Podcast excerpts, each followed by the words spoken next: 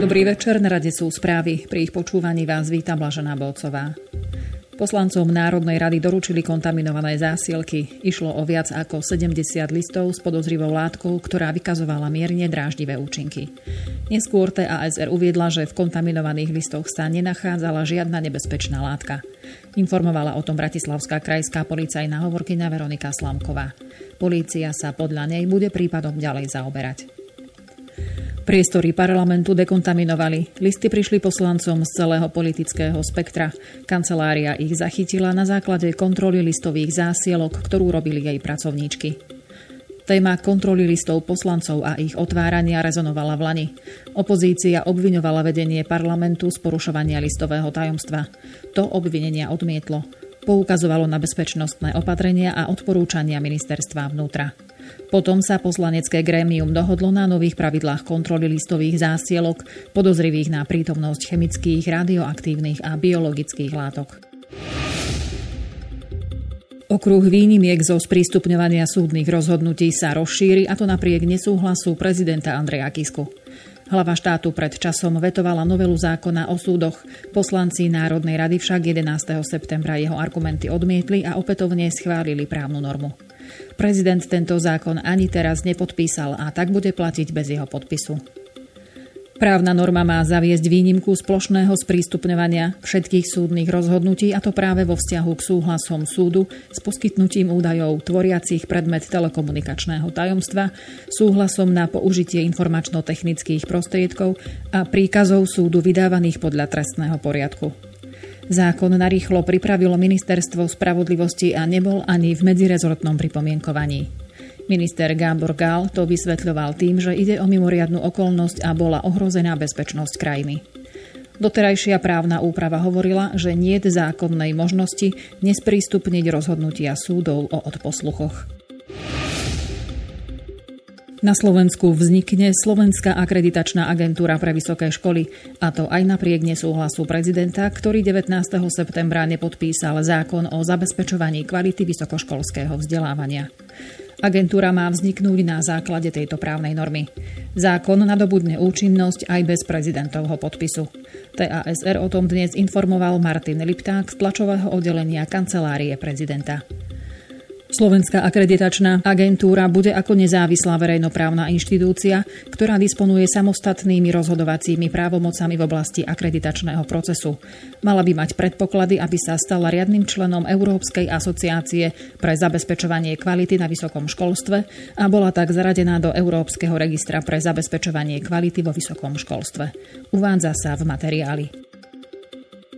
Prezident Andrej Kiska nepodpísal ani novelu zákona o vysokých školách, ktorej súčasťou je aj novela zákona o Slovenskej akadémii vied. Platiť bude aj bez jeho podpisu. Inštitúcie Slovenskej akadémie vied tak zostanú v stave, v akom boli pred transformáciou. Organizácie, ktoré nesplnili podmienky, sa vrácia do právnej formy spred prvého júla. Pôvodne mali ústavy prejsť transformáciou a mali byť zapísané do registra verejných výskumných inštitúcií. Slovenská akadémia vied sa tak bude podľa schválenej normy skladať z rozpočtových a príspevkových organizácií. Koalícia mimovládnych organizácií poukazuje na nespravodlivosť v prípade šiestich obetí policajného násilia v rómskej osade Budulovská v Moldave nad Bodvou. Prvé pojednávanie s jedným zo šiestich zbitých Rómov, ktorých prokuratúra začiatkom leta obžalovala, bude v pondelok dvadsiateho štvrtého septembra na okresnom súde Košice jeden. Súd uznal piatich z nich vinnými trestnými rozkazmi. V prípade šiestej obete, o ktorej bude v pondelok rozhodovať Košický súd, trestný rozkaz vydaný nebol. Ako agentúru es í té á za koalíciu mimovládnych organizácií informoval Ján Glovičko, vyšetrovanie zásahu v Moldave nebolo dôsledné a nezávislé a dodnes nedošlo k vyvodeniu trestnoprávnej zodpovednosti voči príslušníkom polície, ktorí zásah naplánovali a uskutočnili. Európsky súd pre ľudské práva v Štrasburgu bude rozhodovať o sťažnosti, ktorú naň v marci tohto roka podalo European Roma Rights Center v mene zbitých klientov a ktorú súd prijal.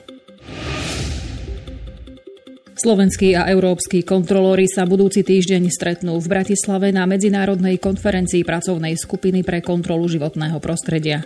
Zúčastní sa jej vyše osemdesiat účastníkov z tridsiatich štyroch krajín Európy. Informuje o tom hovorca Najvyššieho kontrolného úradu Marek Papajčík. Slovenskí a európski kontrolóri sa už spoločne pozreli na kvalitu ovzdušia a energetickú účinnosť vo verejnom sektore. V oboch oblastiach vtedy identifikovali problémy s plnením záväzkov, ku ktorým sa Slovensko prihlásilo. V oblasti životného prostredia v súčasnosti Národný kontrolný úrad preveruje ochranu pred povodňami. Štátni kontrolóri si posvietia aj na účinnosť systému triedeného zberu odpadu. Celkovo preveria päťdesiatosem miest a obcí. Na Európu sa ženie silná búrka nazvaná Knut, ktorá má najprv zasiahnuť dnes juh Škandinávie.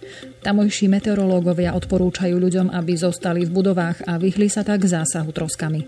Postupne sa bude búrka presúvať do stredu Európy. Počasie na Slovensku začne ovplyvňovať v noci na sobotu, keď sa výrazne ochladí, uviedli portály novinky bodka cé zet a i meteo bodka es ká. Česko a Rakúsko by mala búrka zasiahnuť na prelome týždňa. Silný západný až severozápadný vietor bude fúkať v noci na pondelok a v priebehu pondelka, upozornili meteorológovia z Českého hydrometeorologického ústavu. Na hrbeňoch českých hôr by sa mal v pondelok objaviť sneh. V rakúskych Alpách bude mať vietor silu orkánu nad stoosemnásť kilometrov za hodinu, dodal portál novinky bodka cé zet. Federálna kriminálna polícia v Nemecku chcela odovzdať databázy uniknutých dokumentov Panama Papers policajným zborom z krajín Európskej únie, Švajčiarska, Islandu a Nórska. K odovzdaniu dát prišlo včera v nemeckom meste Wiesbaden. Informácie priniesol portál Českého centra pre investigatívnu žurnalistiku. Záujem o dokumenty podľa portálu prejavila aj slovenská polícia, ktorá však nakoniec na stretnutie nikoho neposlala. Odovzdania sa zúčastnilo sedemnásť európskych krajín. Kauza Panama Papers, ktorá odhalila masívne obchodovanie významných svetových politikov a ďalších osobností v daňových rajoch, prepukla na začiatku apríla dvetisícšestnásť. Dokumenty získal z anonymného zdroja nemecký denník Süddeutsche Zeitung. Juhomoravskí kriminalisti vypočuli štvoricu migrantov z Afganistanu, ktorých odhalili, keď na nich včera upozornil vodič kamiónu, do ktorého mu údajne bez jeho vedomia vliezli. Podľa vyšetrovateľov sa do vozidla zrejme dostali v Srbsku. Troch z nich vrátia na Slovensko. Posledný požiadal o azyl v Bulharsku, kam sa aj vráti. Dnes o tom informoval český portál novinky bodka cé zet s odvolaním sa na hovorcu polície Pavla Švába. Zo štatistík vyplýva, že klesá počet ľudí, ktorí sa pokúšajú v juhomoravskom kraji nelegálne prekročiť hranicu. V Lani sa policajti zaoberali deväťdesiatsedem takýmito prípadmi. Tento rok od januára do júna to bolo len devätnásť ľudí, dodal informácie portál novinky bodka cé zet. Nemecká polícia zatkla dvadsaťročnú ženu podozrivú z členstva v extrémistickej skupine Islamský štát. Prokuratúra dnes uviedla, že zadržaná žena s nemecko-alžírskym občianstvom vycestovala ešte ako tínedžerka v októbri dvetisíctrinásť do Sýrie, kde absolvovala tréning so zbraňou a v roku dvetisícštrnásť sa vydala za bojovníka Islamského štátu pochádzajúceho z Nemecka. Nemecké úrady tvrdia, že spolu s manželom strážila v oblastiach kontrolovaných Islamským štátom. Údajne sa tiež snažila nalákať iné osoby z Európy, aby sa pridali k militantom. S manželom dostávali od Islamského štátu mesačne stoosemnásť dolárov. Hovorkyňa prokuratúry potvrdila, že deti zadržanej, ktoré dnes prileteli z Turecka do Düsseldorfu, si zobrali na starosť kompetentné úrady. Klimatická zmena vo svete spôsobí migráciu, ktorá bude rádovo väčšia než v súčasnosti. Ochrana štátnych hraníc bude preto znamenať pre vojsko podstatne väčšiu záťaž, povedal dnes maďarský prezident János Áder vo východomaďarskom Debrecíne. Podľa tlačovej agentúry em té í hlava štátu v prednáške študentom vojenskej strednej školy Károja Kratochvila uviedol, že migračný tlak pre klimatickú zmenu stúpne, pričom sa vydá na cestu zo svojej vlasti štyristo až päťsto miliónov ľudí. Popri migrácii sa budú musieť vojaci v budúcnosti podľa Áderových slov popasovať aj s rekordnými povodňami, hasením požiarov v mimoriadnom suchu a horúčavách, ale aj so zabezpečovaním poriadku v prípade šírenia nákazlivých chorôb. Ukrajinský minister zahraničných vecí Pavlo Klinkín dnes vyhlásil, že Maďarsko sa škandálom s rozdávaním maďarských pasov v Zakarpatskej oblasti na západe Ukrajiny priblížilo k červenej čiare.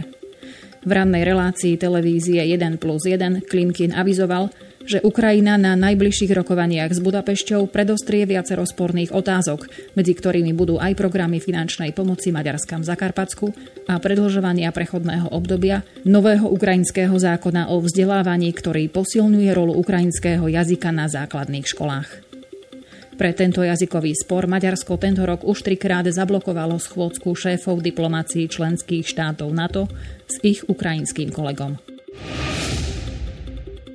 Kremeľ dnes skritizoval najnovšiu sériu amerických sankcií, ktoré zasiahli ruský export vojenskej techniky a označil to za nečestný krok v snahe oslabiť Rusko ako hlavného armádneho dodávateľa. Informovala o tom tlačová agentúra á pé. Spojené štáty včera oznámili, že na zoznam osôb, ktorým hrozia sankcie, pribudlo ďalších tridsaťtri mien. Ide o osoby napojené na vojenské kruhy v Rusku. Ďalšie osoby sú späté s vyšetrovaním údajného zasahovania Ruska do prezidentských volieb v ú es á, ktoré vedie osobitný vyšetrovateľ. Hovorca Kremľa Dmitrij Peskov novinárom povedal, že Rusko považuje novú sériu amerických sankcií za pokus o oslabenie konkurencie schopnosti ruského vojenského exportu a sľúbil odvetu. Spojené štáty tiež uvalili sankcie na čínsku vojenskú agentúru a jej riaditeľa pre nákup ruských stíhačiek a rakiet. Čínske ministerstvo zahraničia reagovalo rozhorčeným stanoviskom, v ktorom vyzvalo na stiahnutie sankcií. V opačnom prípade pohrozilo, že ú es á budú musieť znášať všetky dôsledky tohto kroku. Turecké ministerstvo obrany dnes uviedlo, že počas trojdňových stretnutí s ruskou delegáciou stanovili hranice demilitarizovanej zóny v sýrskej provincii Idlib. Informovala o tom tlačová agentúra Reuters. Ministerstvo ďalej uviedlo, že pri vymedzení hraníc prihliadali na geografickú štruktúru a obytné oblasti. Stretnutia oboch strán sa uskutočnili devätnásteho až dvadsiateho prvého septembra na pôde tureckého ministerstva obrany. Ruský prezident Vladimír Putin ešte v pondelok po stretnutí s tureckým prezidentom Recepom Tayyipom Erdoganom v ruskom letovisku Soči oznámil, že v sýrskej provincii Idlib zavedú od pätnásteho októbra demilitarizovanú zónu na oddelenie sýrskych vládnych síl od povstalcov. Spresnil, že v zóne budú hliadkovať turecké síly aj ruská vojenská polícia. Zo zóny sa budú tiež musieť stiahnuť radikálni militanti a ťažké zbrane opozičných skupín. Rusko neakceptovalo doterajšie zistenia izraelských vyšetrovateľov, ktorí skúmali okolnosti incidentu z pondelka, keď sýrska protivzdušná obrana omylom zostrelila ruské špionážne lietadlo s pätnástimi vojakmi na palube. S odvolaním sa na libanonskú televíziu Al-Mayadin blízku sýrskému režimu o tom dnes informoval izraelský denník Haaretz. Podľa neho Moskva od Izraela žiada, aby začalo nové vyšetrovanie incidentu. Noviny Times of Israel tvrdia, že predchádzajúce tvrdenia, že Rusi odmietli interpretáciu a výsledky Izraelcov, sa vraj nezakladajú na pravde, uvádza Slobodný výber. Podľa portálu zároveň ruský Sputnik tvrdí, že Izrael Rusov varoval oveľa skôr ako jednu minútu pred útokom. V článku sa hovorí, že horúca linka je naďalej v činnosti a bola naposledy použitá len pred pár hodinami. Delegácia izraelskej armády pricestovala do Moskvy včera, aby sa tam pokúsila zmierniť napätie vo vzájomných vzťahoch, ktoré nastalo po zostrelení ruského lietadla. Počet obetí bojov medzi znepriateľenými ozbrojenými skupinami v líbijskom hlavnom meste Tripolis stúpol na najmenej deväťdesiatšesť, pričom toto číslo zahrňa aj mŕtvych z radov civilistov. Líbijské ministerstvo zdravotníctva uviedlo, že strety, ktoré sa začali dvadsiateho šiesteho augusta, tiež zanechali štyristoštyridsaťštyri zranených. Ako rezort informoval, len včera počas bojov, ktoré porušujú dohodu o prímeri sprostredkovanú Organizáciou spojených národov zo začiatku septembra, zomrelo jedenásť ľudí, z toho osem civilistov a ďalších tridsaťtri utrpelo zranenia. Krajina je v súčasnosti rozdelená medzi konkurenčné vlády, sídliace v Tripolise a na východe krajiny, pričom každú z nich podporuje celý rad rôznych milícií. V tejto chvíli sú už správy na konci. Informácie sme prevzali z portálov há en Online, Parlamentné listy, Pravda, Slobodný výber, teatri bodka com, Teraz a Web noviny. Želám pekný večer a do počutia.